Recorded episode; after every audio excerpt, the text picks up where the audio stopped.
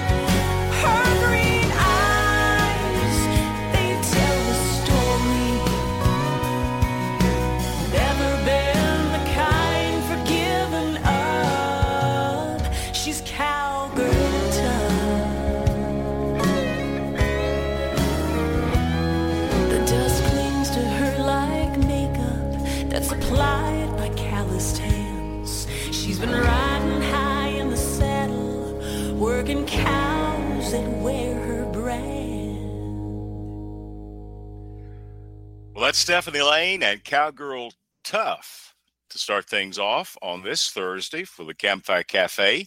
And again, I'm your host, Gary Holt. Thanks for joining us. We have a tremendous show today.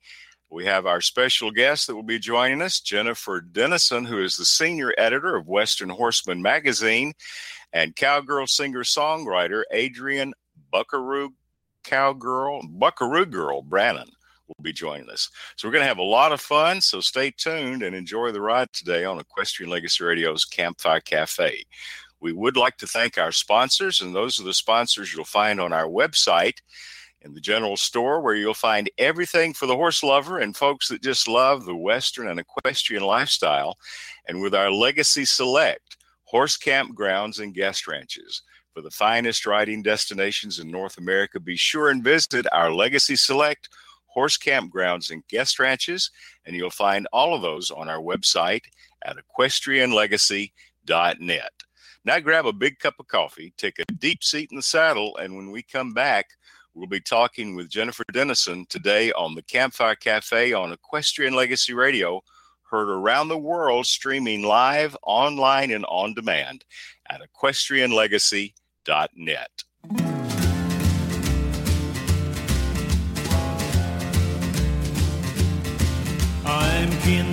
blowing wind that brings another in. Along that dusty trail, I take my stand. The steers are big and bold, and the nights are often cold. But I'll be blind as long as I can throw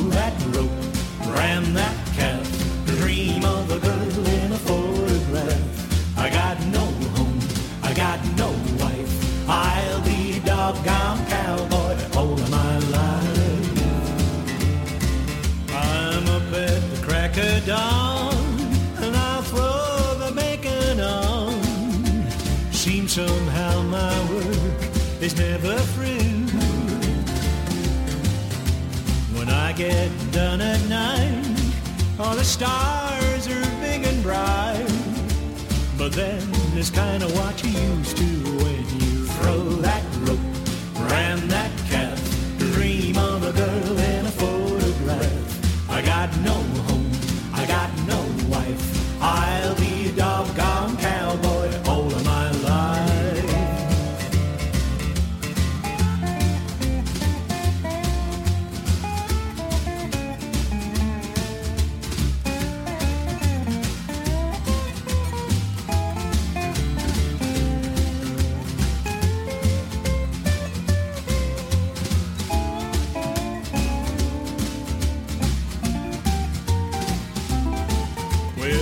dry wind may blow, and you'll see me in the rain and snow. With just an old campfire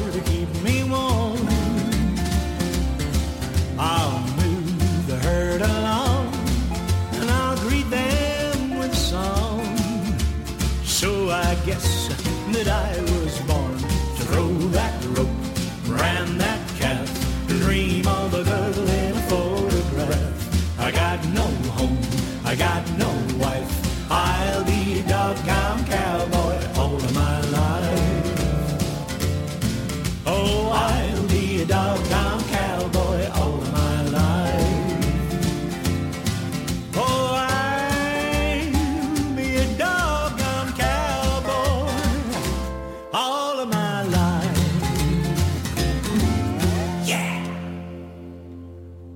Well, that's Clint Bradley's Doggone Cowboy from his tremendous CD, Riding After Midnight.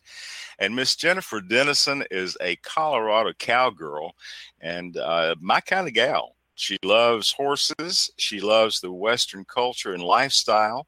She loves her coffee and she loves her wine. So we've just got a whole lot of things in common. And Jennifer, welcome to the show today. Thank you, Gary. It's an honor to be here and be among all of your listeners.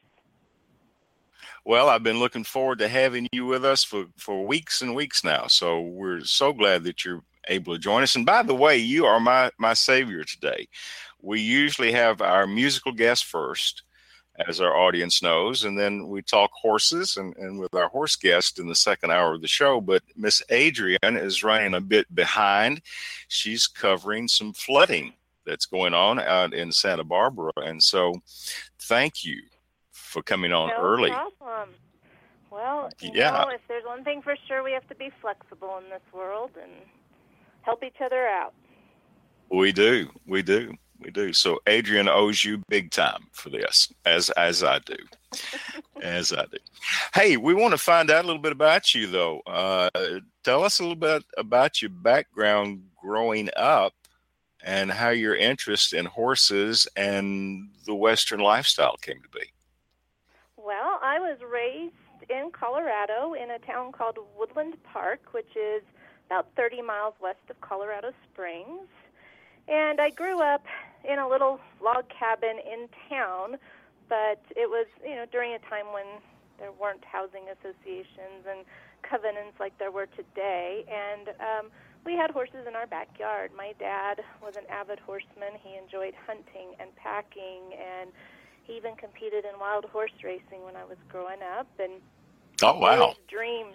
Yeah, he always dreamed of having a little girl who wanted to ride horses. Um, and he also enjoyed mules. So I have a lot of photos of me before I could even walk, sitting on horses and mules, and they're some of my most treasured possessions. Well, how cool. That's a great way to grow up.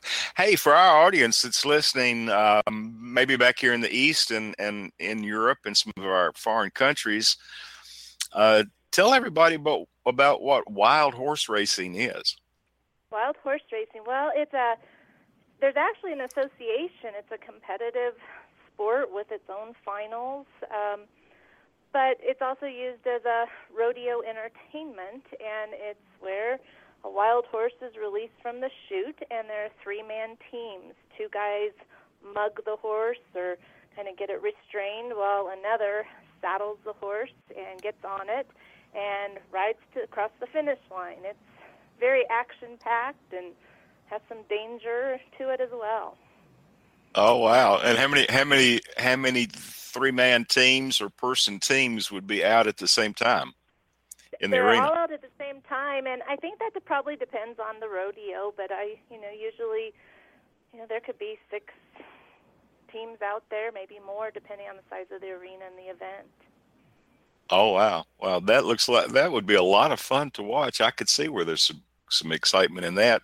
Might replace PBR if they could get some I TV doubt it. coverage with it. it, it's, it's a lot of chaos and a crowd favorite where they do have it. Oh, that is so cool. That is so cool. So when did you get your first horse? I got my first horse. Um, you know, I rode on and off growing up. Um, my dad really wanted me to be involved, and but I didn't get my hor- first horse probably till I was about 12. Um, we were at a local rodeo, and that was a tradition my family to go to rodeo. And I watched a Colorado barrel racer make her run, and I told my dad I wanted to do that. And the very next day, not kidding, he showed up with an Appaloosa mare. and and we it was the horse was pretty spirited and I rode it for a little bit and then we we went through a few other horses till we found the perfect horse whose name was Oki's Pink Pokey and he was an Okie Leo bred horse and I rode that horse from the time I was probably 13 years old up until he he passed away probably four or five years ago. And I Oh, wow. did barrel racing in the National Little Britches Rodeo Association. In college, I did some jackpots, and um, I also was very active in 4-H, and that laid the foundation for my horsemanship. That is so that is so cool.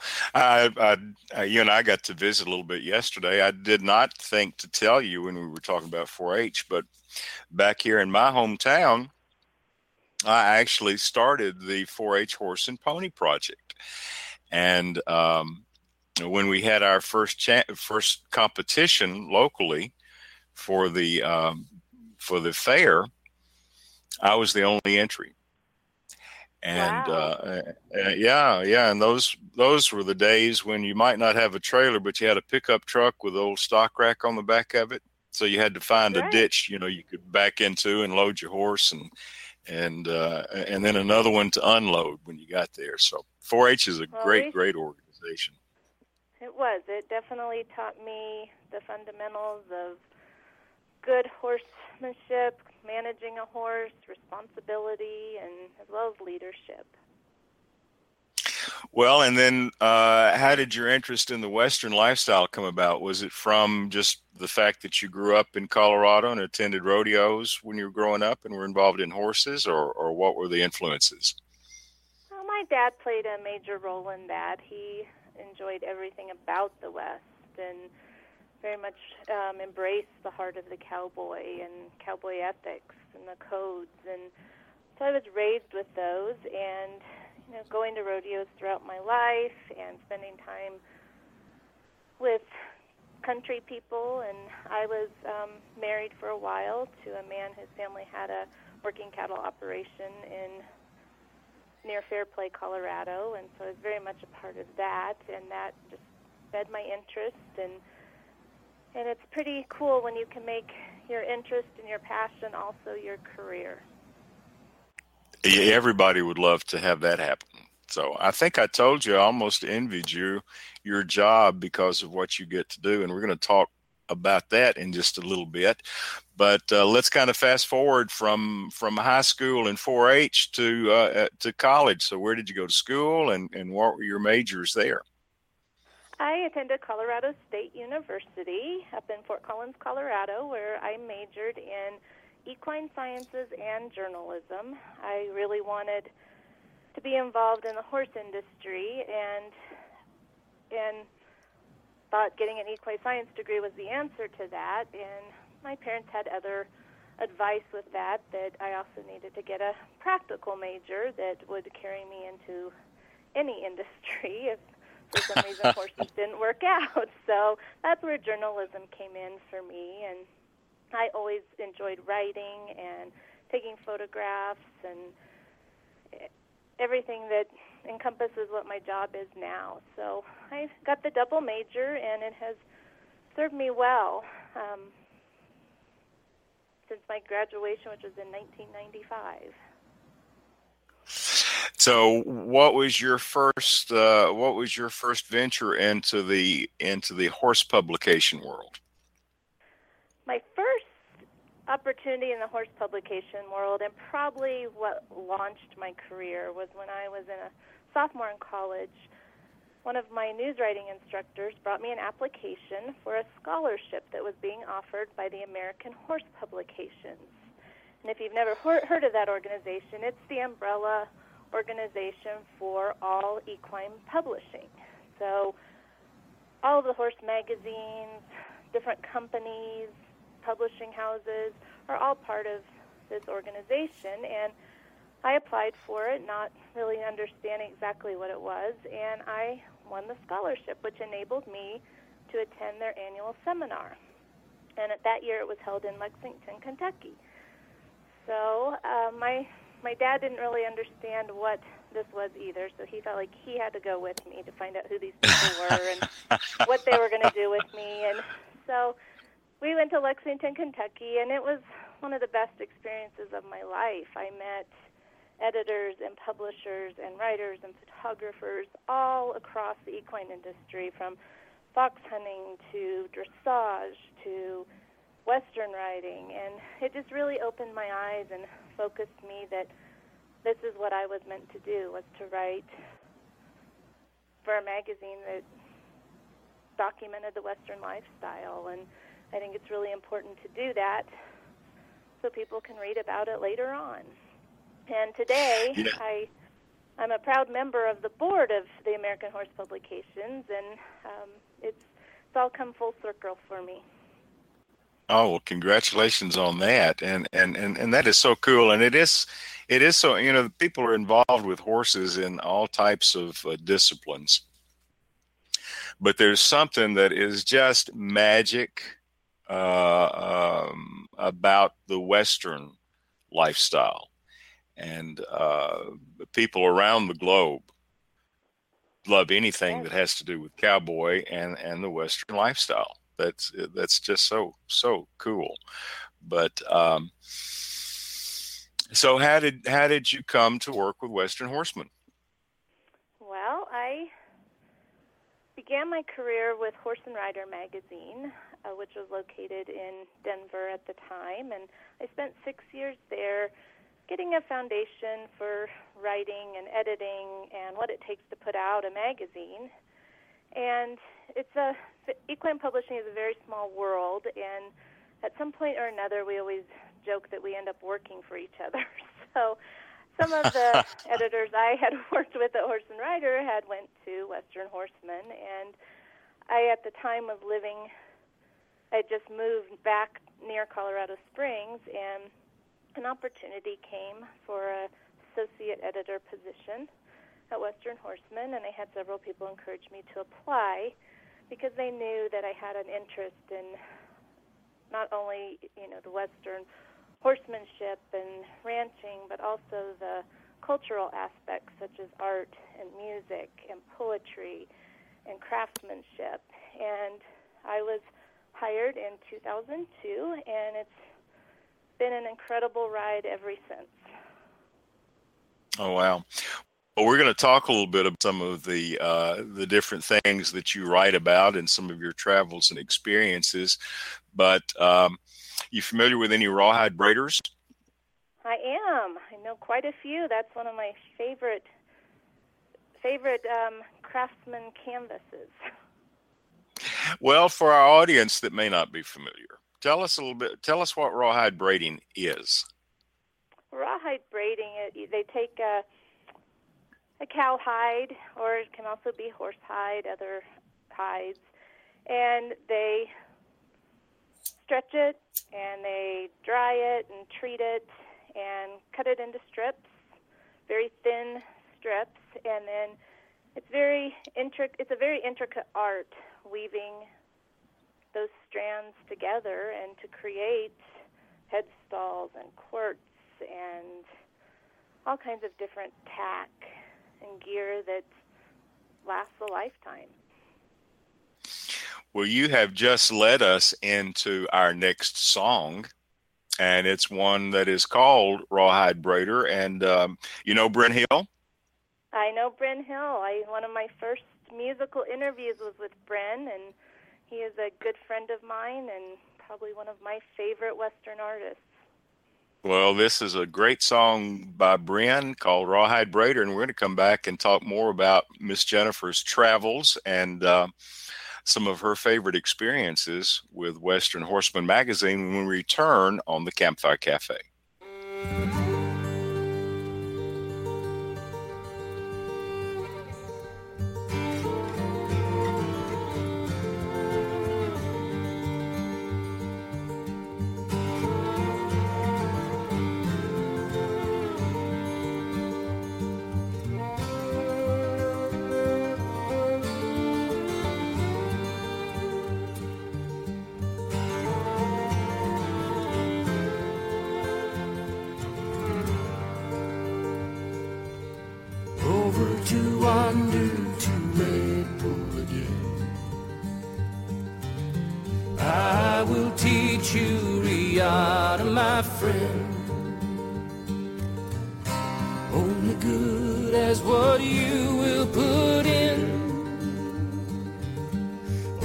to wander too late. Pull again, scraping hair off a hide, skin stretched and dry. To cut braid and strings and arrows, then he taught me the trade in the cool Sunday shade wisdom of more years than I've been decades he practiced the skill of the craftsman. For usable art he would strive. His whisper to a world where nothing seems to last But slow down, no one gets out alive. Over to under to lay pull again.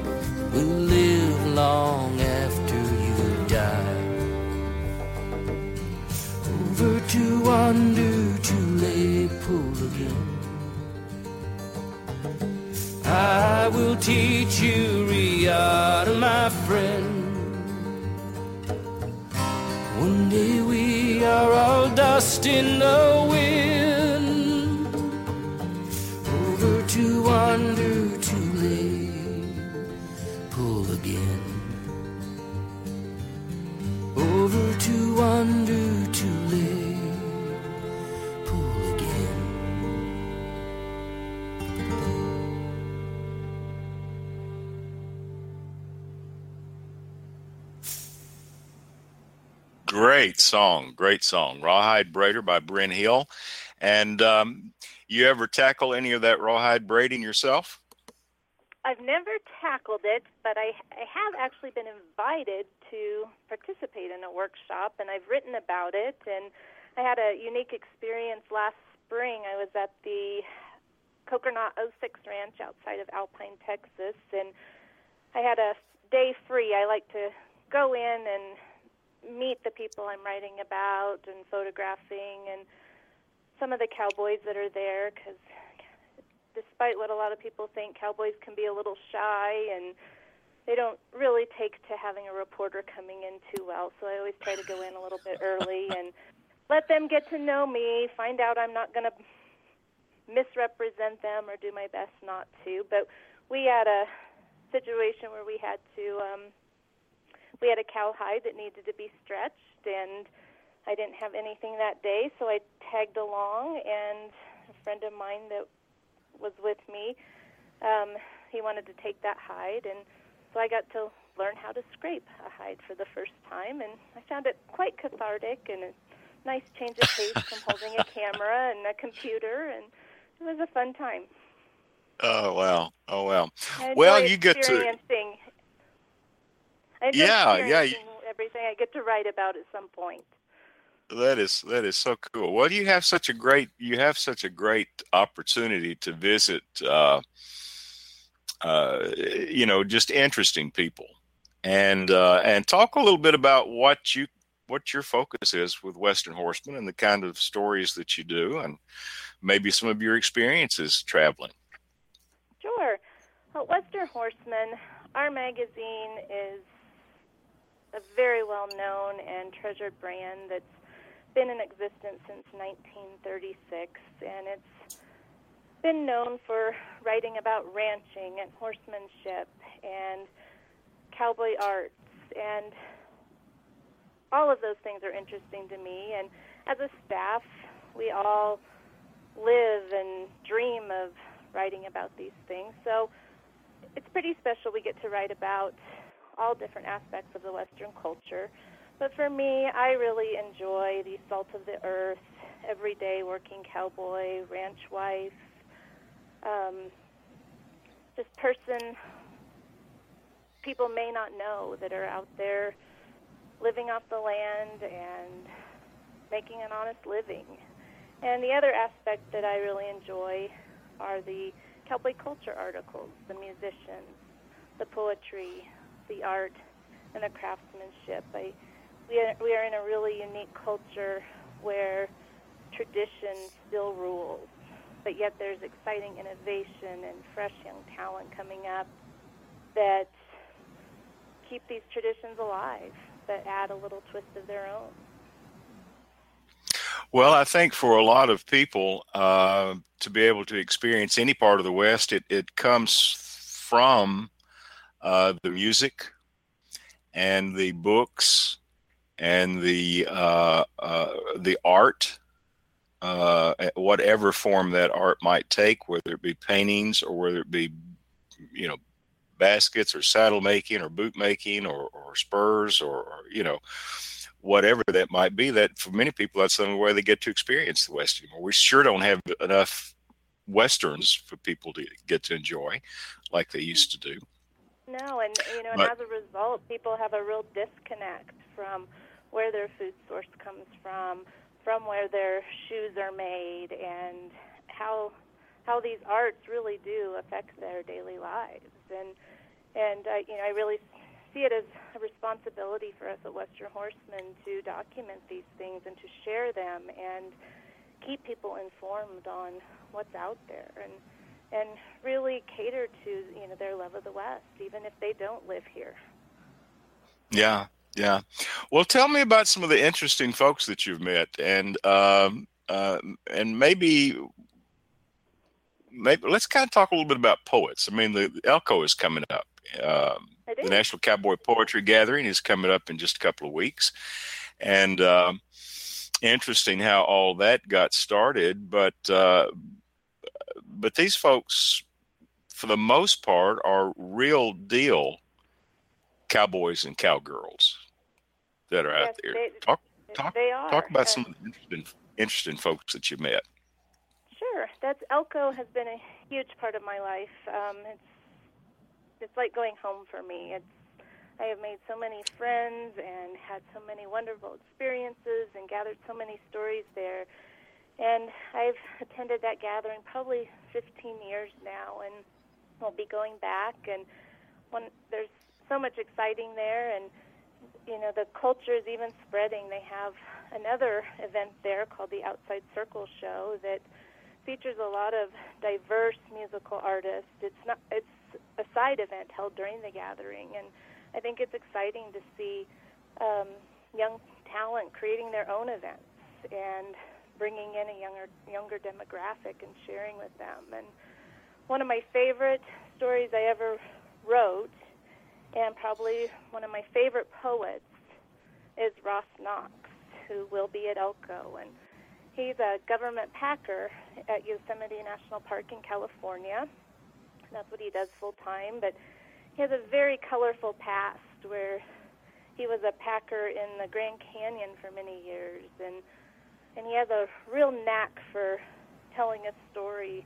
And he has so many to share about going off the cliffs and all of his death-defying incidents while packing in the Grand Canyon and a, a funny story about that. Um, our publisher for Western Horseman at the time, Darrell Dodds, and I traveled to to the pack station where he bases, and we wanted to get an early morning photograph of him setting out with his pack string into the mountains. So we met him at the pack station before dawn, got photos of everybody packing up their horses, getting everything ready.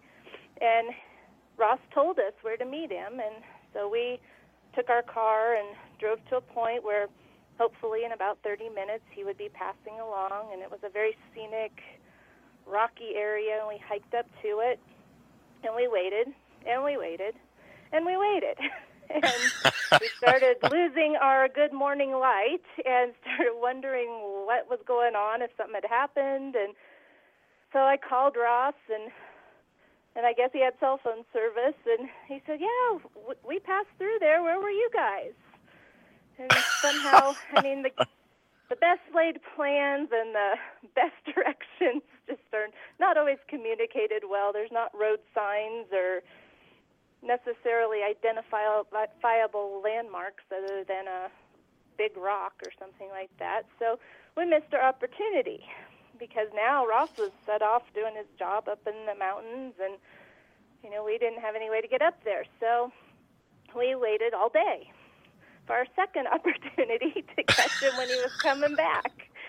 and and lo and behold, we had three cameras shooting and different locations, and we got the photograph, and it resulted in one of the most probably the one of my favorite stories I've ever written.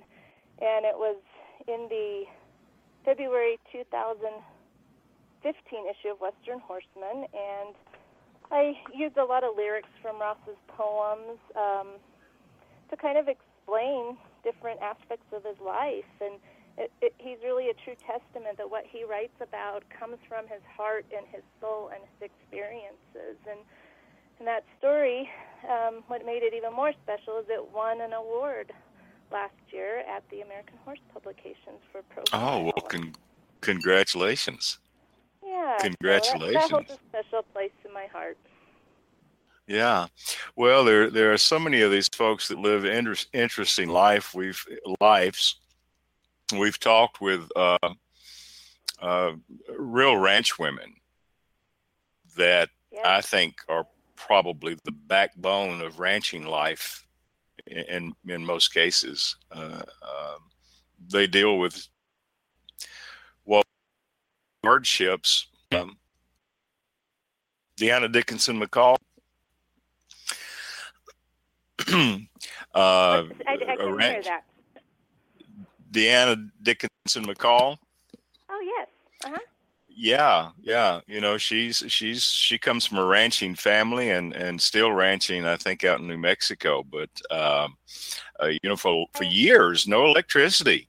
You know, they they ranched with no electricity, just like it was back in what we would consider the day. I mean, if my lights go out for an hour, I'm I'm lost. But uh, yeah. I yeah, met Deanna last year in New Mexico, and she sent in a story this year for our Christmas issue where she was talking about living without electricity and a lot of money to buy things for Christmas. And they had a blizzard, and they had their young daughters on Christmas Eve, and you know they were, you know, wondering how they were going to get to town to get Christmas presents for them, and how they would have the money to do it. And suddenly, a neighbor rode up, and they didn't know, you know, why was this person out in this blizzard, and he came and brought gifts for their daughter that their daughters that year, and it's stories like that that just really weave together the values of the West and ranch families. yeah, yeah, such such great American stories. We'd call those. I think I would call those what the real American life is all about um, today, and those values that are still cherished and still upheld. Um, hey, we're going to take a quick break and uh, and do a little promotion here. And uh, we want to remind folks that Equestrian Legacies Rendezvous 2017 is taking place June 1st through 3rd at Loretta Lynn's Ranch in Hurricane Mills, Tennessee. And uh, it's to raise money for the Alzheimer's Association and the National Parkinson's Foundation. So we're going to be trail riding. We've got great Western artists that are coming in from across the country to perform, and uh, they'll be shopping with vendors. And you can visit Miss Loretta's museum and a real Western town that's there, and um, might even find out what the story is about how all of that came to be. But a couple of the artists that are going to be performing are Dale Shields and Stephanie Lane. And so we're going to play one of their great songs. This is from Dale's recently released CD called Wanted, and it's called Somewhere in the Rubies. And when we come back, we're going to talk more with Jennifer Denison with Western Horseman, and uh, we'll find out a little bit about what it's like to travel out of the country to do some stories. You're listening to Equestrian Legacy Radio's Campfire Cafe, heard around the world online at equestrianlegacy.net.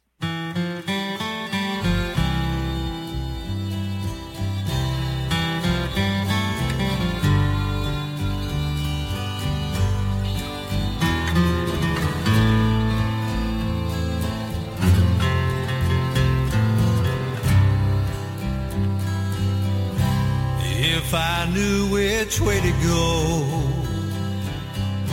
I would hold you in my arms again. I'd find the winding road again that leads back to you. And those ruby mountain storms, they can't keep me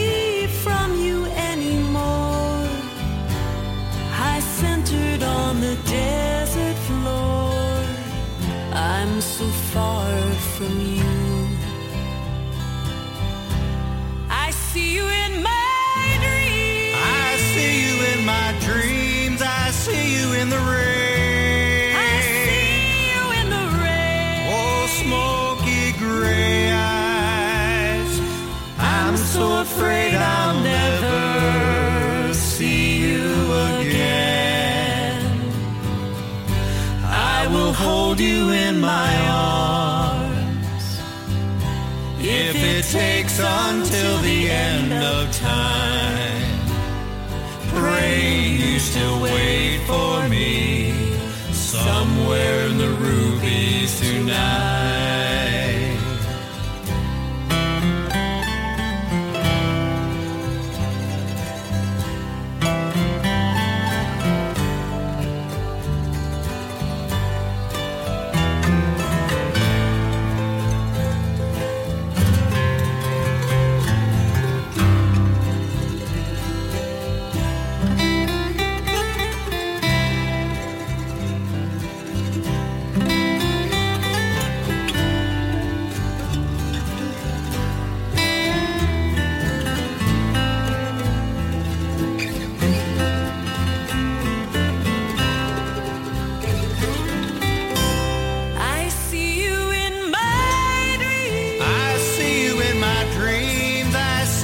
in the rain. I see you in the rain. Oh, smoky gray eyes.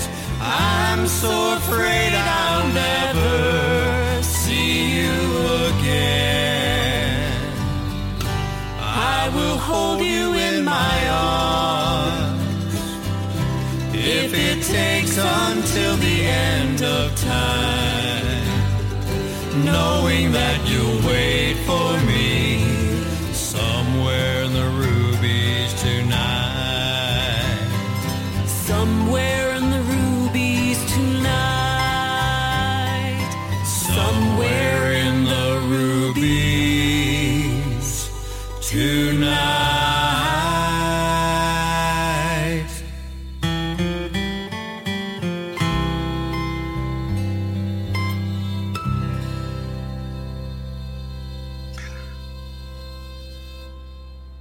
Somewhere in the Rubies, Dale Shields with Stephanie Lane, and that is from Dale's CD Wanted. And I think I forgot to mention, Jennifer, but if folks are interested in coming to Rendezvous 2017, they can visit our website at equestrianlegacy.net.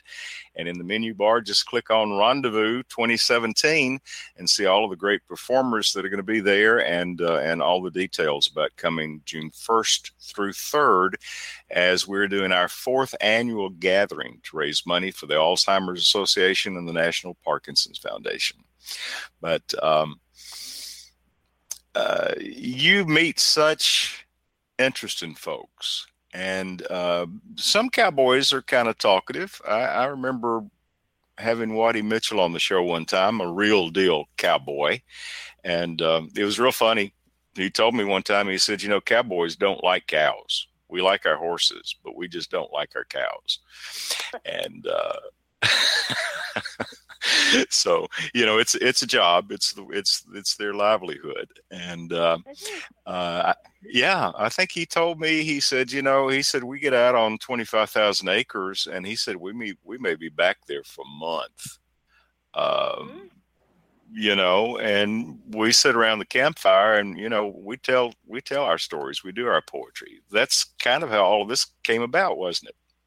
It was. It's definitely an oral tradition that you know, started. I mean, actually, a lot of the music that we listen to in the Western genre actually started as folk songs from Ireland and other places like that. And the oral traditions have just been passed on on the trail drives and um, continue to be a huge part of how we discuss the West.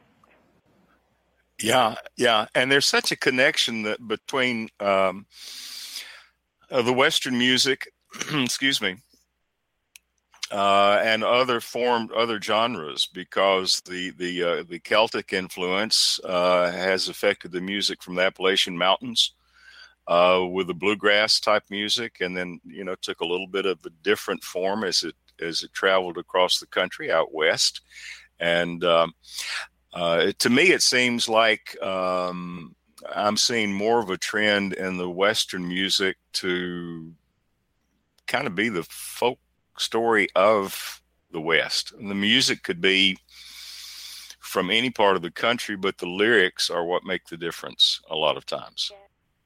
I think Yeah. people are interested in the honesty, and you know, we live in a world that's uh, plagued by controversy and politics and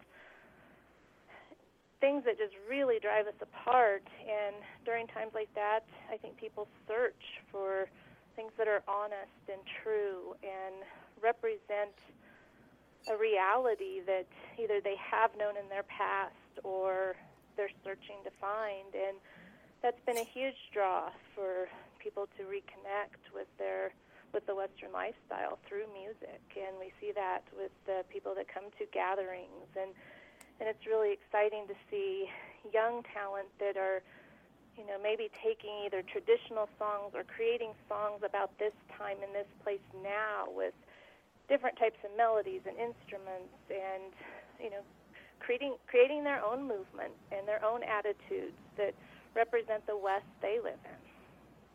Yeah, yeah, yeah. Well, it's great, and it's great to see young artists that are coming on, like uh, like Adrian, um, who actually has just come on the line. So, Adrian, I see you there, and we'll we'll be bringing you on in just a minute. We may talk about you with Jennifer. Uh, she may have a story or something to tell about you. So I kind of teased Adrian about that last night, and she said, "Now I'm nervous." So, I've but known uh, you just a long time since she was just a little young girl in California getting her start.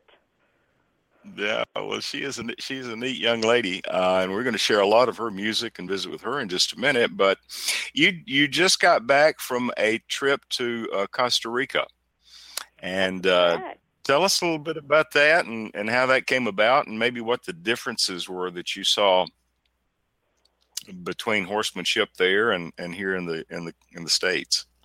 Yeah, well, it's it's exciting when you have an opportunity to cross cultures and learn about the horse cultures that exist in other countries. You know, we are a relatively young country, and our horsemanship, you know, is is young. It's advanced, but you know, we're pretty young overall. And you know, when you go over to Europe and abroad in Mongolia and learn Russia even, and learn about the very early horse cultures, you you really start to see how we've evolved and going back to Costa Rica, um, I went there this fall with Tammy Pate, who does horsemanship and yoga clinics on ranches and at different retreats.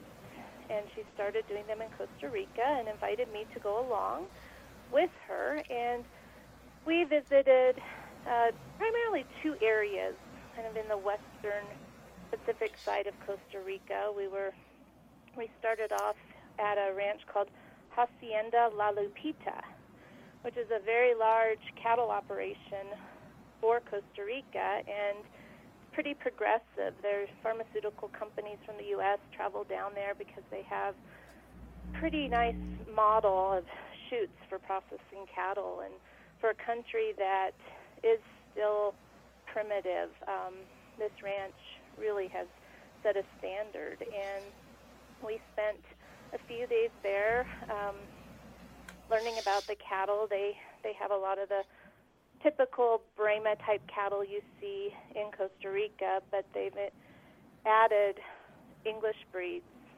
English bloodlines to their herd, and that's enabling to get um, larger cattle, um, more meat, um, better weaning weights, and it's really improved the genetics of this cattle herd. And the owner also has a horse program where he crosses quarter horses with the native horses, which are called criollos, and he's creating a horse that has some substance, um, but also the native ties, and he also has some Paso Fino stallions, and that he uses for parades. He he trains these very animated um, Andalusian almost like horses that just have a lot of presence and energy and the parades are very important to that culture. So we we learned a lot about the horsemanship there, which is there are a lot of similarities, but there's also a lot of differences. They had not heard of Tom Dorrance and Ray Hunt in the areas we were at.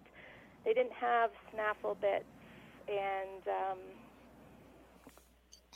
hackamores as we know them. Um, they used one of the trainers we visited. He had he had a Pelham bit. He was more advanced in his horsemanship. He trained the parade horses, but um, most of the working cowboys they have a they call it a, a bozal, and it's it's a rope, real thin rope that goes around the horse's muzzle, and it's you know I would probably say it's more like a cavesson, what we know as a cavesson, going around the horse's yeah, nose. Yeah. Um, and it has two rings underneath the jaw where the reins the reins are connected, and it's similar to using a bozal and a hackamore, but doesn't quite have the lightness and the feel. And that was one of the first things we noticed is the horses just they don't have that lightness, and part of that's they don't have the resources yet to horsemanship, and that's part of what Tammy is hoping to bring down there is teaching them some different methods. And it was it was very different, and but at the same time, I think we all learn from each other. Right, right. Well, and you said the saddles were quite a bit different. Yeah, the the saddles. Um, we saw a few different types. I mean, we never saw what we think of as a typical Western saddle here in the United States. The saddles we saw were almost like an A fork saddle tree with a piece of leather over the top of it. Um, we went on a ride in a village called El Castillo, and that's near Arenal. We rode to a waterfall with a horseman named Leelander Alvarez. He's a young horseman who whose family has ranched in that village for many years, and to diversify his family's ranch and earn extra income, he started offering trail rides to a beautiful waterfall in the jungle on his family's ranch, and he's crossing Appaloosa horses with the native horses, and Oh um, wow. yeah, and the saddles he has for his rides, they are more almost like an Australian type saddle and have a crupper because the terrain there is very steep, and you know if a horse doesn't have good withers, and um, that crupper kind of helps you out some. And but it was it was all very different, and the saddles were very comfortable. Actually, I wanted to bring mine home with me. well, I wondered about how how comfortable those saddles might be. It Uh, was. and but uh, it- Something else I found interesting is every the cowboys there they're called sabaneros, which kind of refers to stockmen or herdsmen, countrymen. Uh, they all carry large knives or machetes on their hips, and part of that's to cut the foliage as they're going riding through the jungle, or you might come across a snake. We came across the boa constrictor one day, and so that was that was very different also. I would think so. I would think so. You don't run into too many of those on the trail in Colorado. No, and we uh, ran right into one, riding along, riding through the jungle. Oh wow, wow, wow. Well, it's you. You get to travel and meet so many different people and write about uh, these traditions that are so important to to uh, maintain and and uh, uh, share and and preserve. Um, we are going to bring Miss Adrian on in just a moment, and. Uh, I know that you haven't done a whole lot of radio and you're a great guest, but I'm going to let you kind of come on and be co-host when we come in and talk with Miss Adrian, and and you might share some of your, you might tell your tale on her when we come back. What do you think about that? All right. Great. All right. All right. So we are going to take a quick break, and when we come back, we're going to be talking with Adrian, Buckaroo Girl Brannan on Equestrian Legacy Radio's Campfire Cafe. We'll be right back.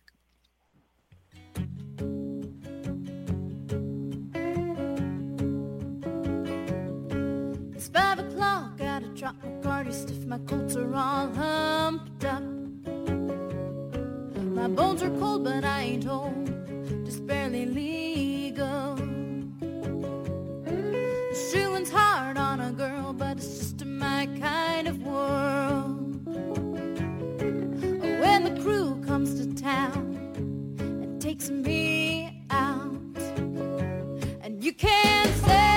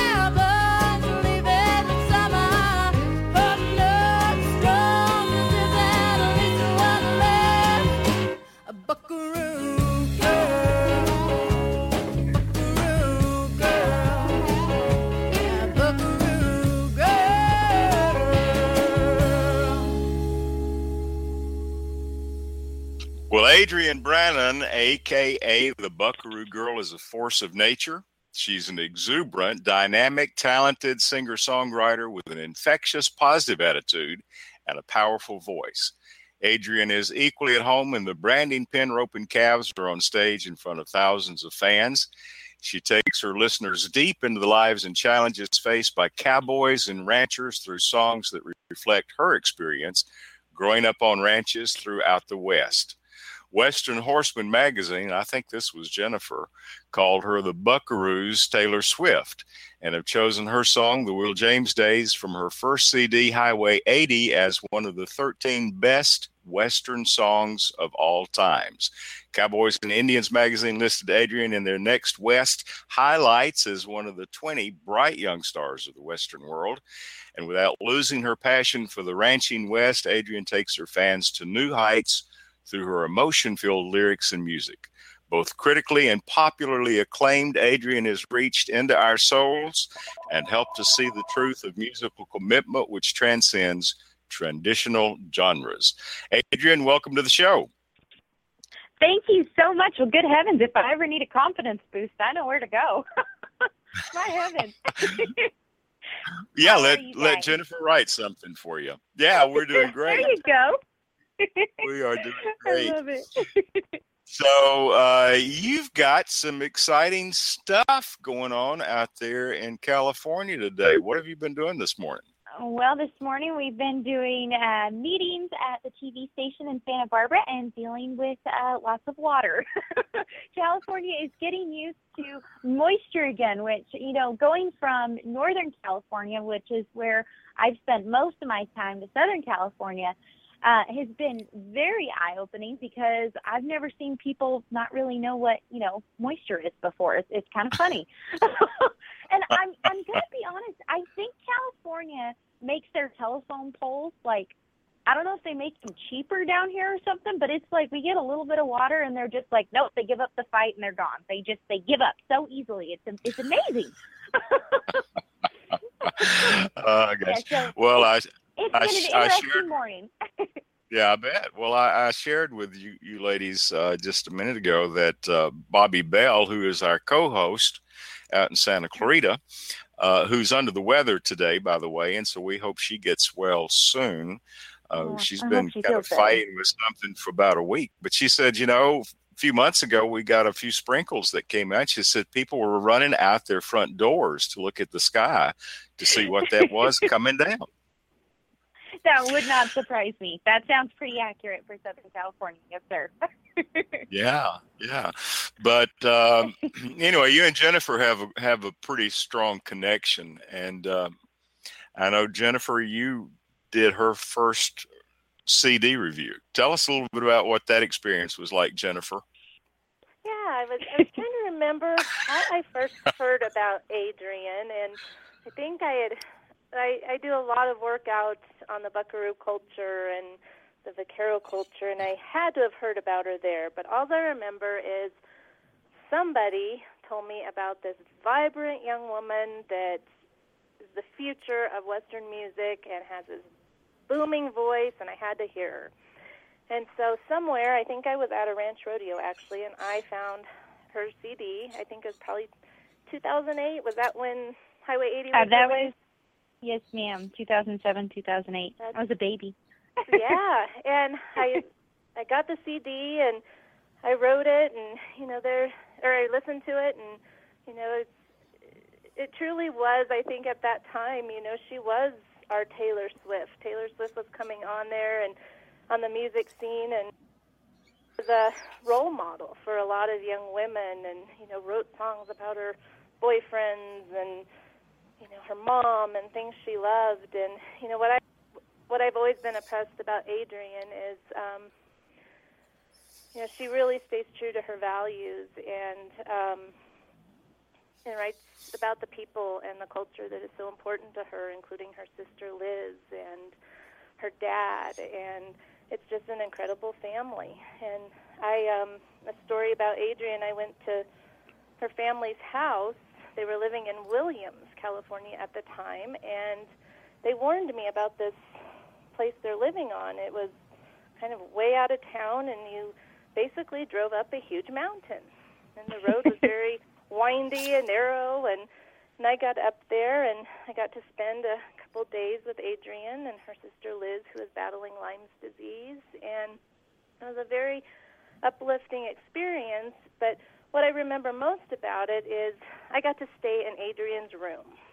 if you want to connect with your subject, one of the best ways to do it is to sleep in their space. I guess you really start to like feel their aura. And Poor Adrian had this little house that was outside of the main house, and it was, I mean, it was a typical teenager's room. You know, had lots of pink and you know, lots of books and lots of flowers, but you know, it also had working cowboy gear and be- Range magazine and law books and but what what I really noticed and still remember so vividly were she had little chalkboard places on her walls or little scraps of paper and they must have been like favorite quotes or phrases or maybe lyrics that popped in her mind and and every now and then I'll hear one of those one of her lyrics and it takes me back to when I was in that room and I saw that quote and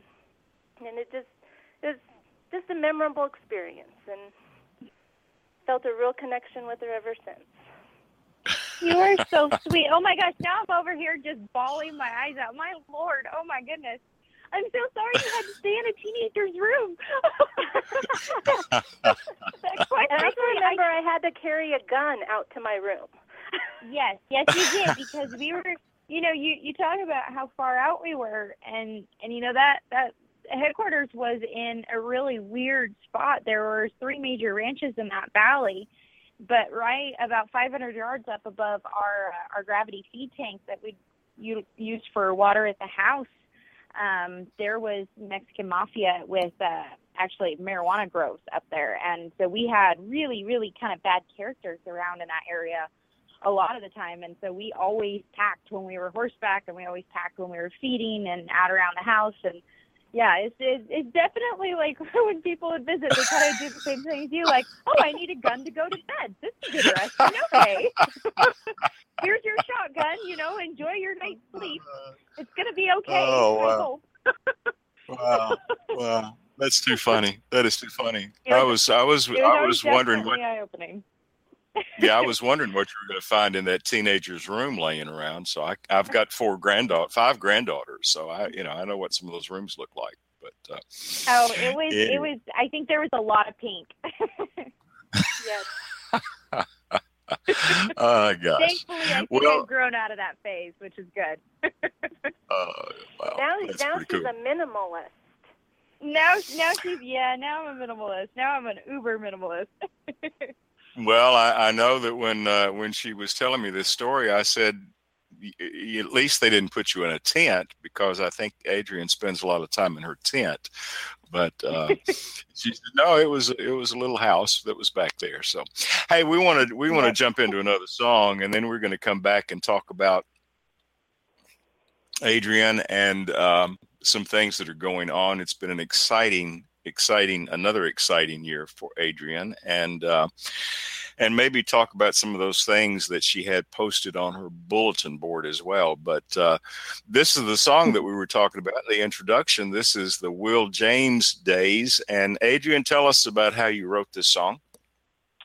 You know, this uh, this song is actually, although it's kind of always weird for me. I don't know if it's if it's weird for Jennifer to like look back on things that she's written previously, but for me, it's always a little odd to listen to the song because I was 13 when I wrote it, and I actually wrote it. I grew up on Will James books, and as kind of an admitted old soul, I I really connected to Will James's books and his artwork, like you know, so many people in the cowboy world have. And I was actually um, was starting a colt um, one day and was in our family's big round pen, and it was just kind of one of those days where nothing was really. I don't know. We weren't really we weren't really gelling. It was hot, and the horse was kind of like she wasn't having it. I wasn't having it. And so I was like, well, I'm just going to take a break. And so being a homeschooler, you know, I had my book out by the round pen and uh, I just sat down and I, I think it was uh, Sand actually that I was reading. And I, I, I was reading this book and all of a sudden I went, oh, I have this connection to this person who, you know, was alive years and years before me that I've never even met, but I have this this weird connection to him. And I literally wrote it in the back of that Will James book, um, sitting in the middle of the round pen. And I think then I went and put like the second or third ride on that colt, and it was great. but it, it, you know, it happened really. It happened really just kind of naturally. Um, just kind of needing a little bit of inspiration, a little bit of a break, and kind of turning to my comfort, which was art and and and writing. And yeah, so Will James, he uh, he's still probably my my favorite artist and, and favorite writer to this day. All right. Well, let's take a listen to the Will James days and come back and talk more with Adrian and Jennifer on the Campfire Cafe.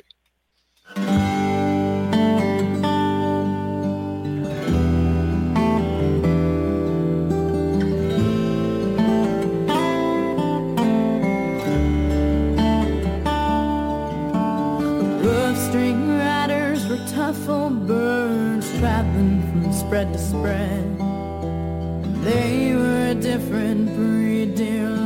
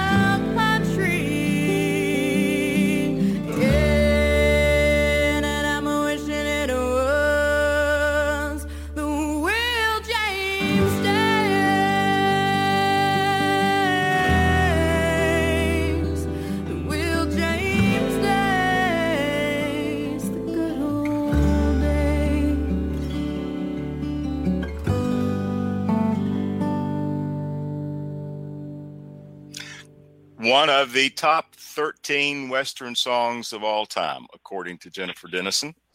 And uh, 13 years old when she wrote that. That's just pretty amazing.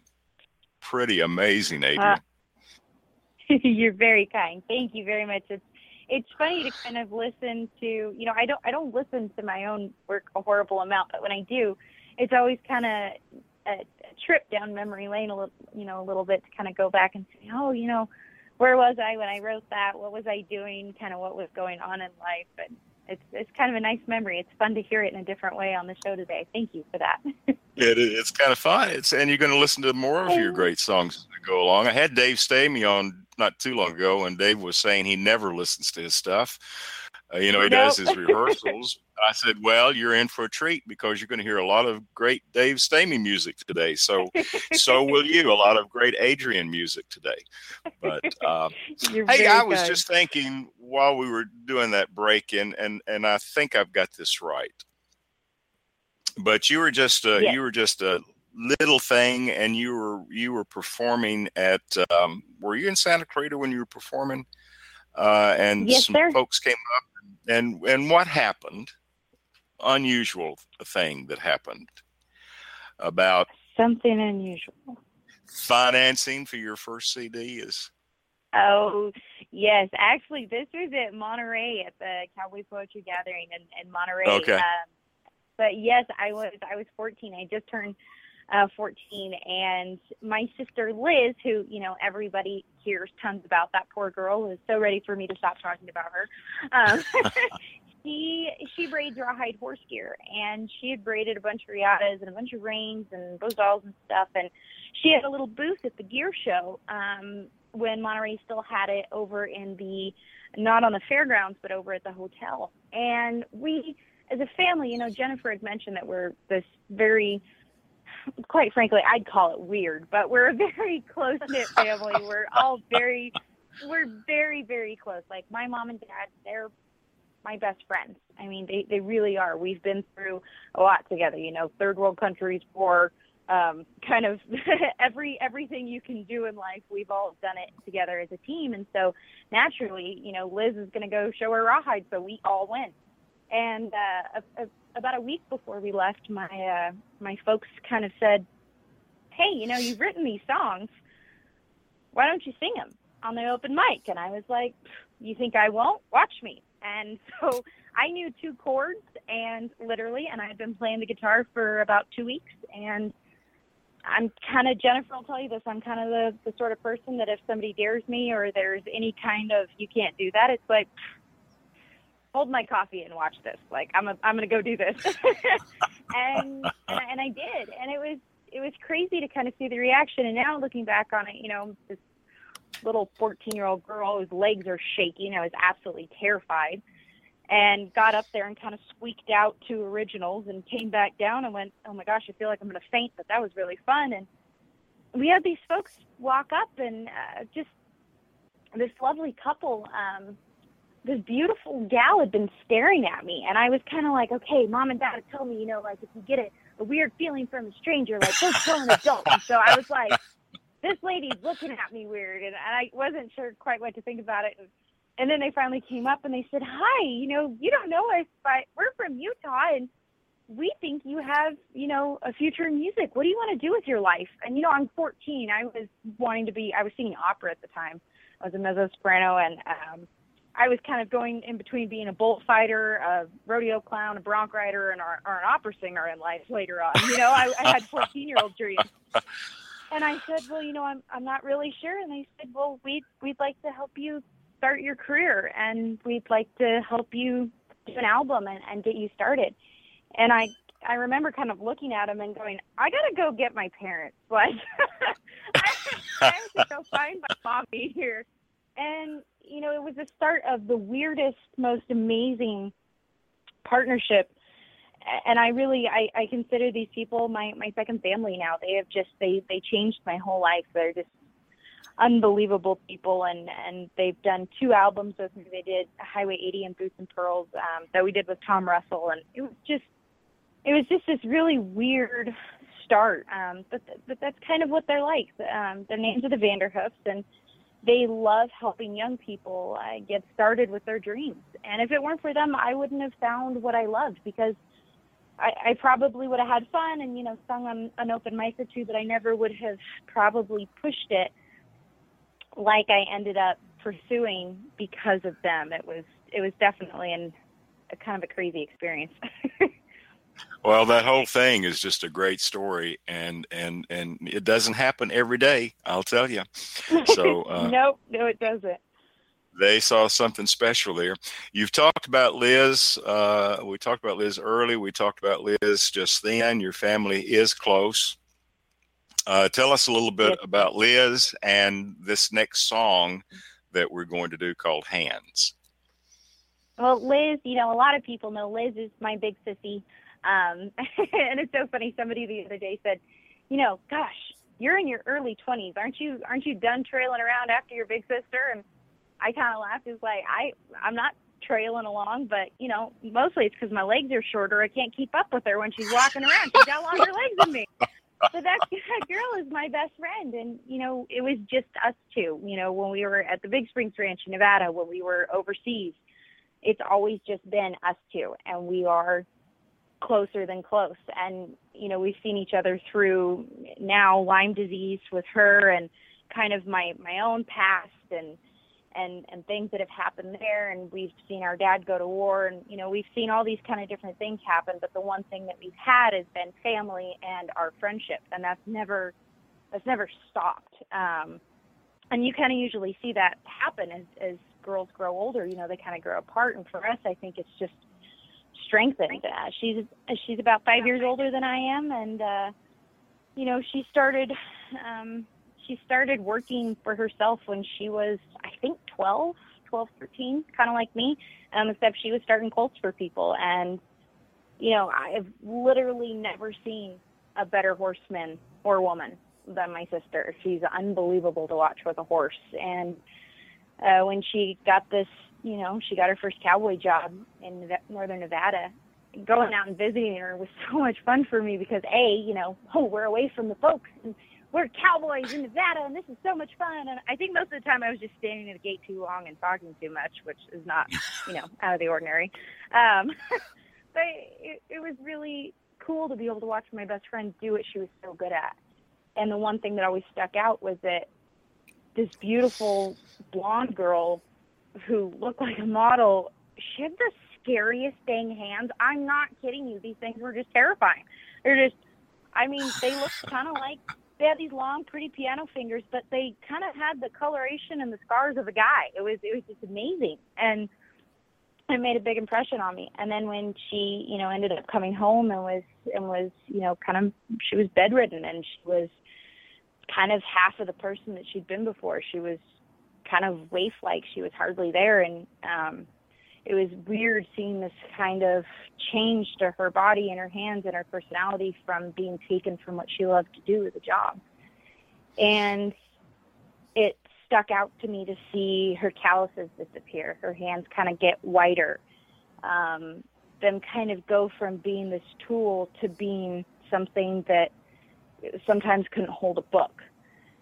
And it was amazing to me because no matter how weak she got from the disease, she still was always doing something kind for somebody else. She was always thinking about other people. It didn't matter that her whole world had been rocked or turned upside down. She was committed to making the world a better place for other people and helping others. And that was kind of the premise behind the song was that no matter what the outward appearance is, um, it literally is the inside that matters. And no matter what your hands are used to doing, whether it's fencing or roping or cooking or, or or typing on a computer, so long as they're doing good deeds and they're doing things for others that are beautiful. Well, this is a special song, and uh, this is Hands. It's from the CD Buckaroo Girl. And we're going to come back and talk more with Adrian Brannan and Jennifer Denison in just a moment on Equestrian Legacy Radio, heard around the world online at equestrianlegacy.net.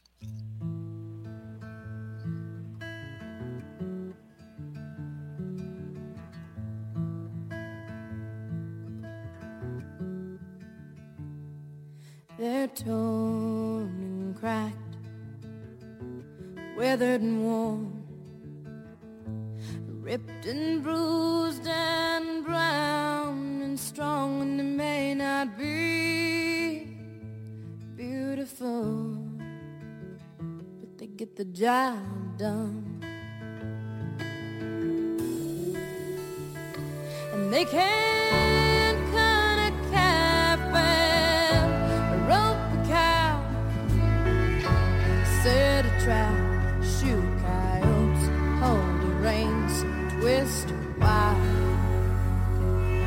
Like a man, even though they look small. My hands may not be your kind of beautiful. Two silver rings and no diamond things burned from cast iron in the brand and fire painted up on a Saturday night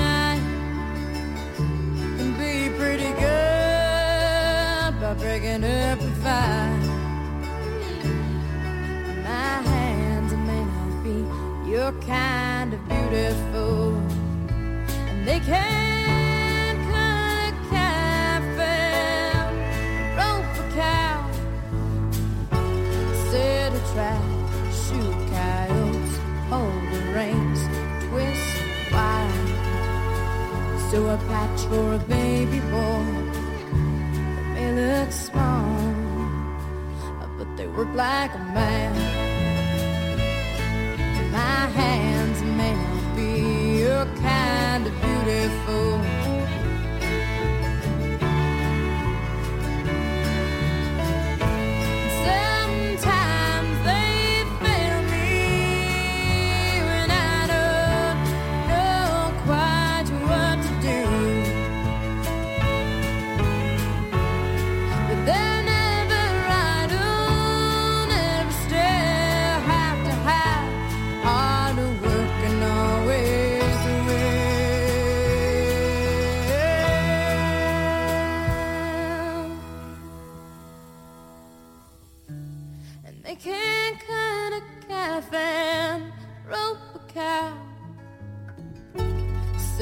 Trap, shoot coyotes, hold the reins, hold a hand, twist wild. They live for God, but they work like a man. My hands may not be your kind of beautiful, your kind of beautiful.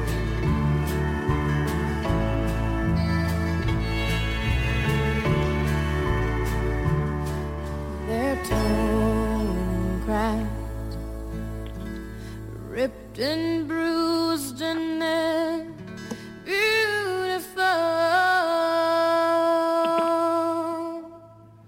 And they get the job done. That is an awesome song, and and I did have my tissue out during that. So Thank you very much. I'm I'm sorry if I made you cry. I hate it when I make people cry, but at the same time, it's like, oh, they felt the song. That's so nice. I'm so sorry you're That's- falling. that's it. That is it. That's it. Hey Jennifer, you were talking about you were talking about uh, these things that you saw posted on the bedroom wall. Um, tell us a little bit about what you were seeing and how that may Yeah, well- translate today. Well, when you know when I was staying in Adrian's room that time, and it, at that moment in her life, I think she was wanting to be a lawyer and help ranchers, you know, f- fight for their land and water, and and she's really into um, the red meat eater. I remember that. She had she had written lines about eating red meat and very much you know related to the rancher. And and you know like all teenage girls and I mean to be honest I still do this. I love inspirational quotes that will help me get through my day or help me get through a troubled time and I think that's the beauty of poetry and songwriting and you you feel these lyrics and you relate to them and and I really felt that um, I had a connection with Adrian because she had quotes, you know, very inspiring quotes from old cowgirls, um, musicians of all genres, poets, movie stars, And then there would be chalkboard ramblings that weren't attributed to anybody. And one of them that stands out in my mind was um, I can't remember everything, but I remember there was on a on the chalkboard it said, "Now my life is all about missing you." And I really, you know, wondered what that was about. You know, was this a boyfriend that went wrong? Is this relative? And and that song became very important to my life a few years ago. Um, she, it, well, I, at that time I didn't know it was a song, or if I don't even think it probably was a song at that point. It No, it wasn't. And so um, I received her Boots and Pearls CD, and there was a song in there called "Missing You," and, and I really loved this song, and and I still you know wondered what this was about, and surprisingly that that line was in that song, and I remembered seeing that on her board, and and I think it's I remember asking her one time about it and telling her how you know it reminded me of losing my dad and losing um the man I was married to and and she told me that that was about Lizzie and when Lizzie went off to work on ranches and left the, her family and I think you guys were in Missouri at the time. So yep. I just I think it's really neat how Adrian uses motiv- uses her lyrics as motivation and ways to inspire people and touch people with her songs and relate to them. Yeah, yeah. Oh. Well, she's. Go ahead. Go ahead, Adrian. Oh, I was just gonna say, oh my goodness, that's so sweet of you. Thank you, Jennifer. like that means you have no idea how much that means to me, especially working on stuff for the new record. That just wow, thank you. You're welcome. That is so neat. Well, you are you're a pretty inspiring young lady, and um, um, people need to visit your website. So let's mention the website. Right. okay, it's it's uh, buckaroogirl.com. Kind of anything and everything is Buckaroo Girl. That is kind of everything online. You just stick that into uh, into your search engine, and it'll take you to probably more than you even want to know. Yeah. But anyway, you you blog or vlog. Uh, uh, blog is is kind of a new thing that a lot of people are doing. But you you're also very active on Facebook, and um, uh, you have a you just inspire young women. You're doing something called Dear Cowgirl. Tell us a little bit about that and and how that Well, came thank- about. thank what, you. what your goal is. you know, it didn't actually, it didn't start out um, as being something really on on purpose. Dear Cowgirl, you know, as, as a young girl, I went through my own shares of share of of you know, kind of trials and tribulations of the teenage years, and and and everybody has their own individual story. Um, but when I got a little bit older, I I started kind of looking back on some of my experiences as a young woman and going, gosh, I, I wish there had been somebody that had been through similar experiences that I had that could kind of provide some encouragement and, and say, hey, everybody feels this way at some point or another, or everybody has experienced this, or maybe not everybody has experienced this, but I get it, and I'm, I'm here with you, and I'm going to support you, and it's going to be okay.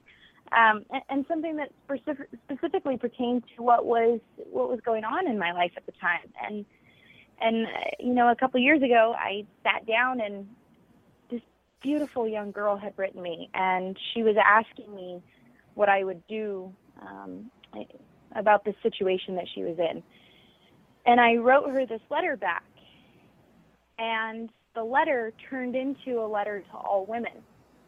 And it's funny because I posted it um, kind of taking out some of the personal markers that would identify the- girl, but I, I posted it not really even thinking about it. I, you know, I I am on Facebook and Instagram and Twitter a lot, and and and I love those social media platforms because it's a wonderful way to connect with cowboys all over the world, um, and and meet great people, quite frankly. But I didn't expect it to have the type of reaction that it did. I really was not anticipating that, and it, it was really amazing to see how people went, oh my gosh, I know just what you're talking about. I feel that same way.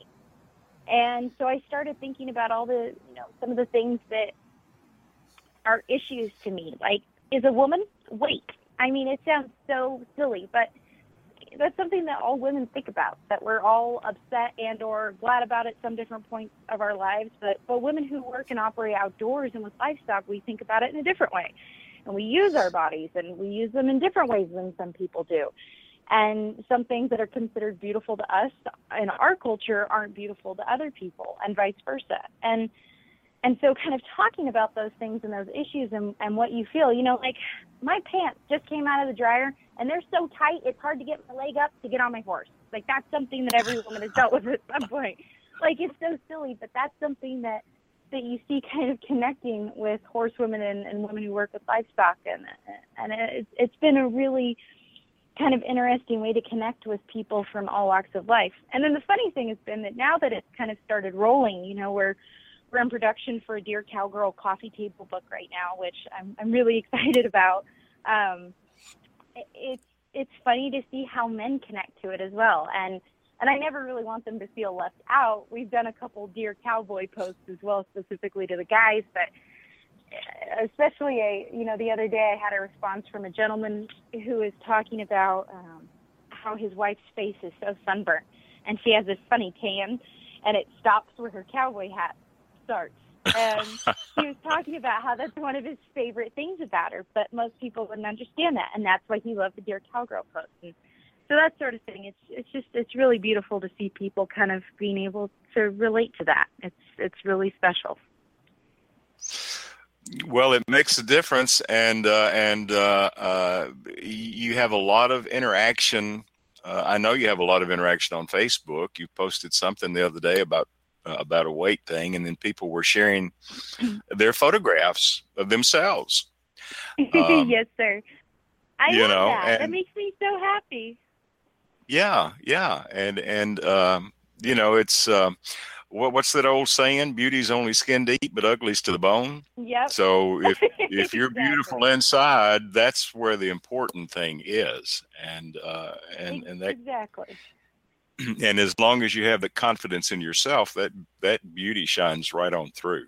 And uh, absolutely, absolutely. And you know, in a world that really is focused on outward appearances, I think that's a really awesome, awesome thing to to remember that you're not beautiful because of you know what you wear or how your hair is or what your makeup looks like. You're beautiful because what's going on on the inside. Yeah, yeah. Well, it's it's important. You're doing a, you're doing a great service to a lot of folks, and they're they're really connecting with you on that. And uh, so it is so cool. But we want to get to another song, and this one is the title cut from Boots and Pearls. And anything you want to tell us about this one? you know, Boots and Pearls was it was it was quite a funny album for me because I was getting to work with a gentleman, Tom Russell, that you know had been my hero. I'd grown up listening to him in the saddle shop as a kid, um, and getting to work with him, it was kind of like, "Mom, pinch me. Am I here? Are, we really doing this?" Uh, the Boots and Pearls was really kind of a silly teenager anthem for the time. Um, really and truly, at that point in my life, everything was about starting to ride bucking horses and making sure that the guys knew that I was a girl and I was behind the chutes and lots of pink and and running off and being crazy and kind of that rebellious teenager period. And it's so funny to see that kind of captured in song. But it was also about the connection between working outside and kind of being in a man's world while still maintaining femininity and maintaining that girliness. So yeah, it's kind of the, the dichotomy between the boots and the pearls. All right, well, here it is Boots and Pearls from the CD by the same name, and we'll be right back.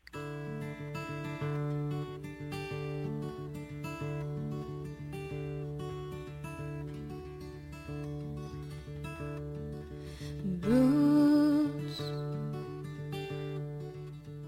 that's what I wear.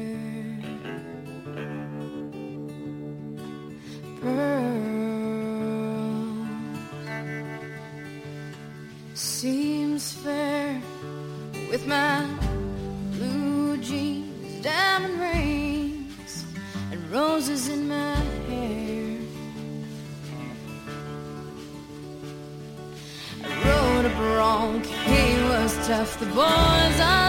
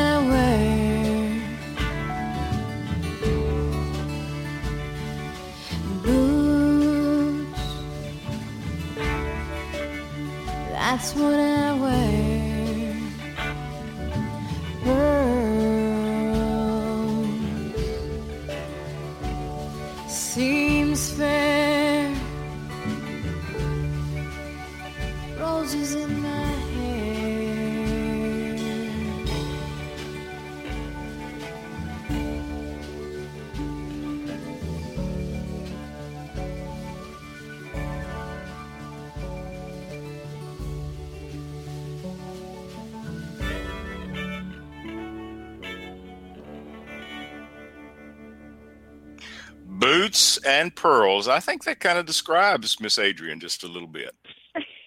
a little bit of rough and a lot of pink and flowers. well, I've been kind of following you um, uh, on Facebook some, and you've posted some things the other day. You kind of did your year in review uh, Yes, the other day, a, a little a little YouTube thing that you had posted. so you've had quite a year. You uh, you've uh, been performing at different places. You've kind of been traveling uh, with your tent and uh, your your morning views are pretty awesome. So, what's the year been like for you? well, Thank you.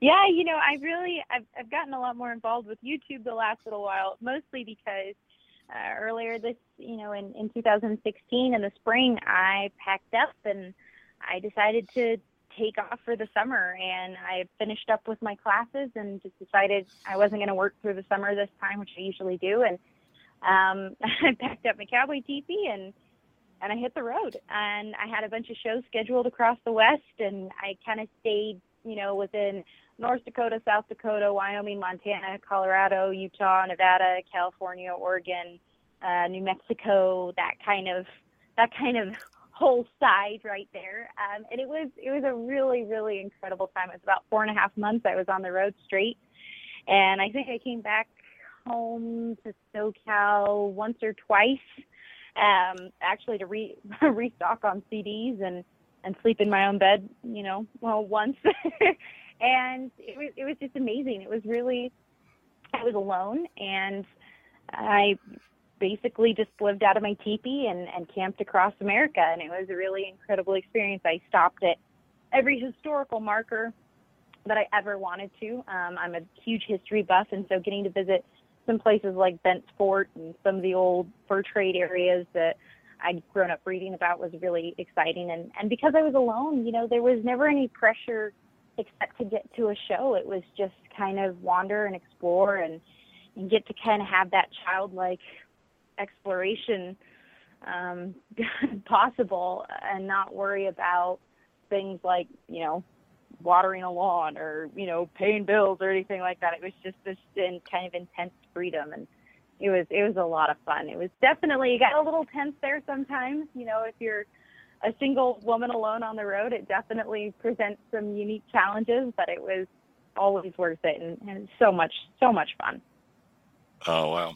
Well, you're uh, you. I think you're one of a kind, Adrian, and um, and and so we love that kind. about you.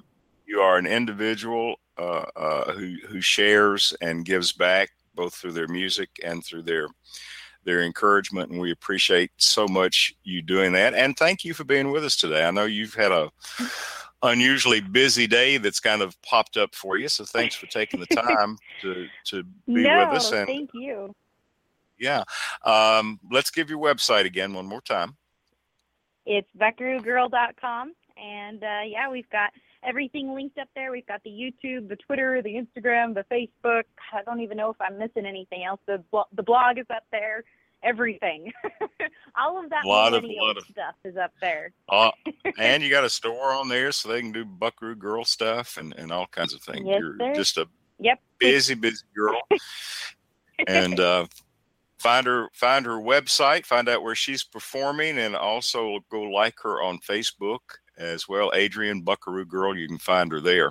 And um, I know you've got to run again. Jennifer is going to, she's going to be kind enough to hang with me for just another minute, but uh, we want to do one more song before you're gone. And this is another one from the CD. Uh, uh, uh, I forgot what CD it's from. Boots and Pearls. I might be able to Boots tell you. Boots and Pearls. Boots and Pearls. This is this is one called Stories We Could Tell. I really really love this song. Tell me about this one real quick before we go.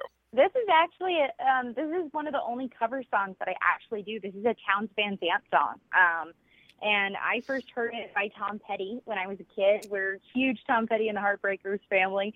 And, um, you know, when Tom and I were in the studio at, at Wave Lab in Tucson there where I record, we kind of looked at each other and went, okay, a cover song.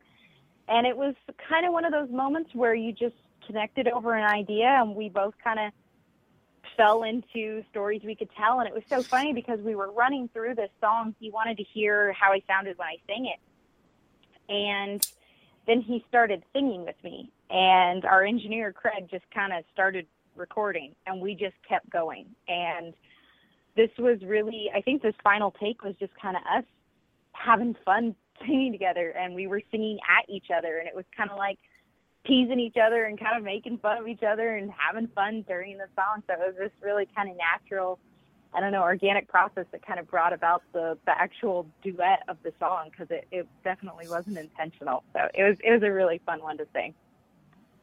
Well, it's a fun one to listen to, and let's listen to stories we could tell. This is Adrian Brannan with Tom Russell. And Adrian, thank you again for being with us. Look forward to having you back, uh, and we won't Thank wait as long you. next time to get you back. So Sounds thanks so great. much. Thank you so much. Thank you for having right. me. I so appreciate it. Thank you. Good to have you. All right, here we go. Stories we could tell.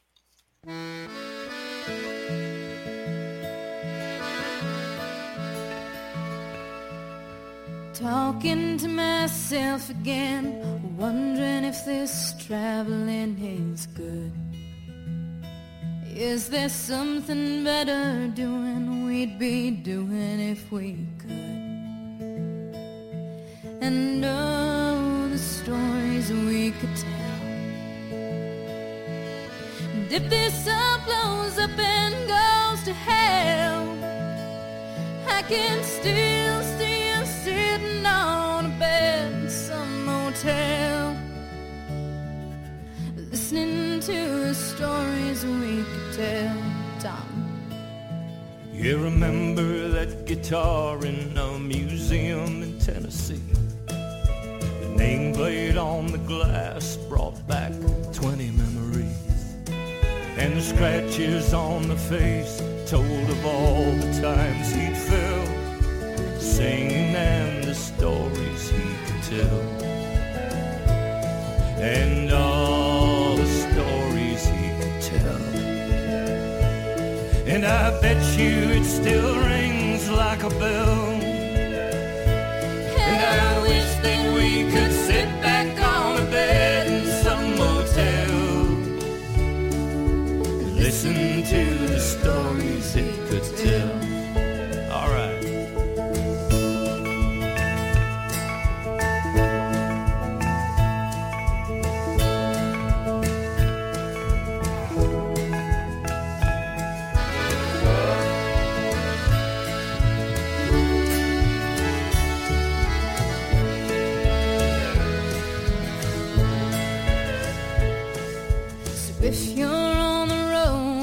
Road, trucking damn near every night, and you're singing for a living neath the brightly colored lights.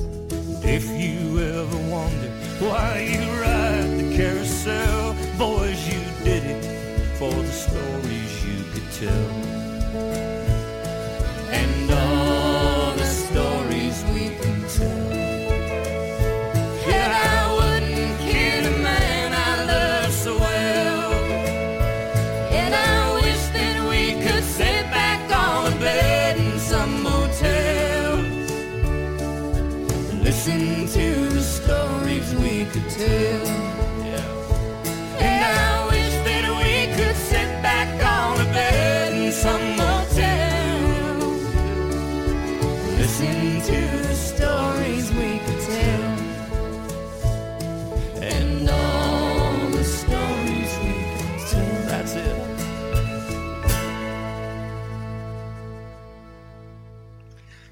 Stories we could tell and that is from Boots and Pearls, the CD, and that's Adrian with Tom Russell. And uh, Jennifer Denison, you have just had your first experience as a co host, and you did great. It, it, it's been fun. Thank you. I've enjoyed it. Well, we've loved having you. Uh, just visiting with you, and then and then having you join us to visit with with Adrian has just been a real hoot. And and I really I had no idea what you were going to share with us that you'd found in that little house behind the. But you didn't tell me about having to pack to go to the. That's right. yeah, I had to pack a gun with me out there every night, just just for safety. Which, you know what? Maybe that's just a good practice in general these days oh gosh. Well, tell us what's coming up with Western Horseman and how folks can get in touch with you. Sure.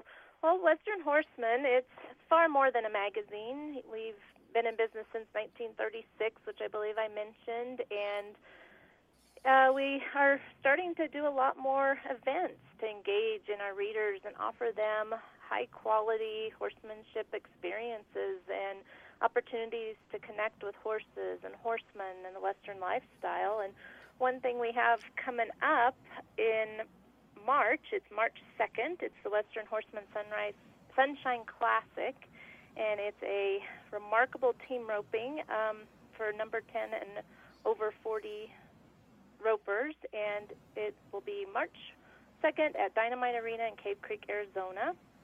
And this year, we are also partnering partnering with the Mustang Heritage Foundation and holding a um, special event at the Extreme Mustang Makeover, which is in Massachusetts oh, wow. in June. And we have plans in the works in 2018 for introducing a Western Horseman Expo. So there's lots on the horizon for Western Horsemen. We're far more than a magazine. We are a culture in itself that extends to events and also to our online articles and social media. So we have fresh material that goes up on our website, westernhorseman.com, weekly, several times a week. And we also have a Western Horseman Instagram page and a Western Horseman Facebook page. And anybody is welcome to follow me as well on Facebook and Instagram. My Facebook's Jennifer Denison, and that's D E N I S O N, and I'm on Instagram as Cultured Colorado Cowgirl. So I like I that. Everybody to be social and connect with us. All right. Well, you have been absolutely a joy to have on the show today, and we look forward to having you back. And um, and we appreciate our audience out there. Thanks for joining us every week for the Campfire Cafe and Saddle Up America. And we want to remind you that you can tune in on Sundays for Blessed Trails with Belinda Gale. That show starts at nine o'clock on Sunday mornings.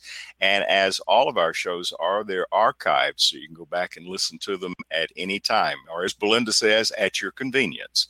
And uh, our website is mobile friendly, so you can listen to us on your smartphone or your tablet as well as on the computer.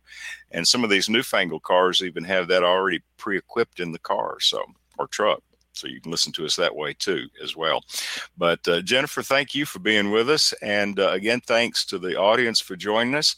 And we're going to close out the show today with one more from adrian brannan and it's one called down the rio grande. Thanks for listening to Equestrian Legacy Radio, heard around the world, streaming live and online and on demand at equestrianlegacy.net.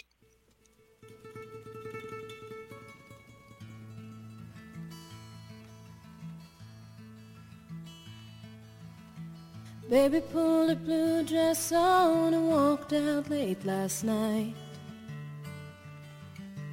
Left one silk stocking dangling from the bedside light. I sobered up and called her name just before the dawn. I followed footprints through the sand and knew where she had gone down the Rio Grande. I pulled out of Albuquerque, must have been past eight. Four cups of coffee and I hit the interstate. Rolling through Las Cruces, I thought I saw her car. She always said she'd go someday, but she never said how far down the Rio Grande. Down the Rio Grande. Maybe she's in Brownsville, she got some family there.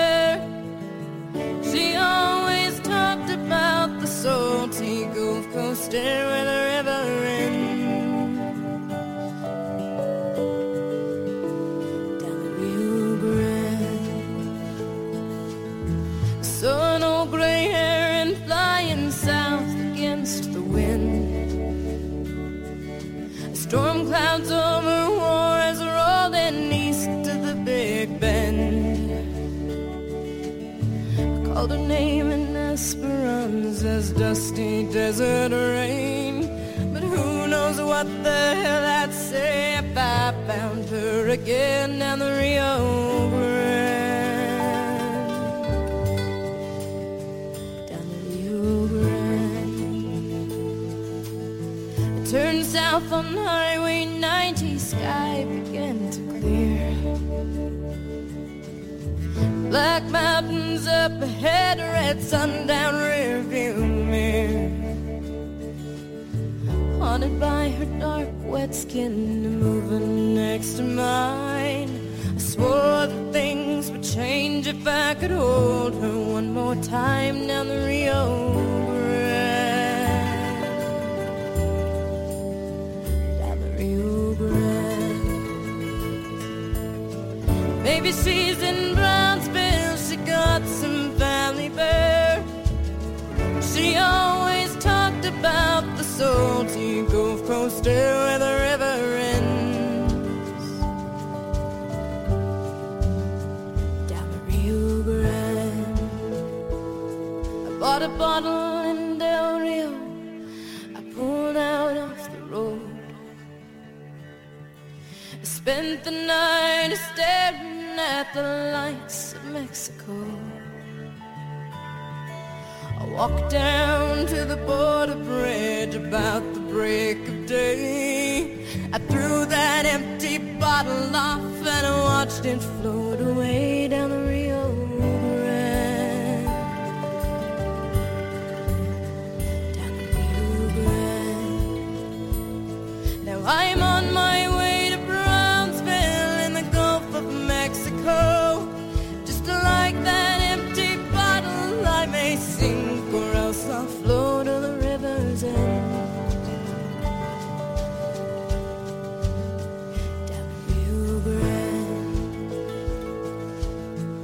Baby pulled a blue dress on and walked out in the night. Down the Rio Grande.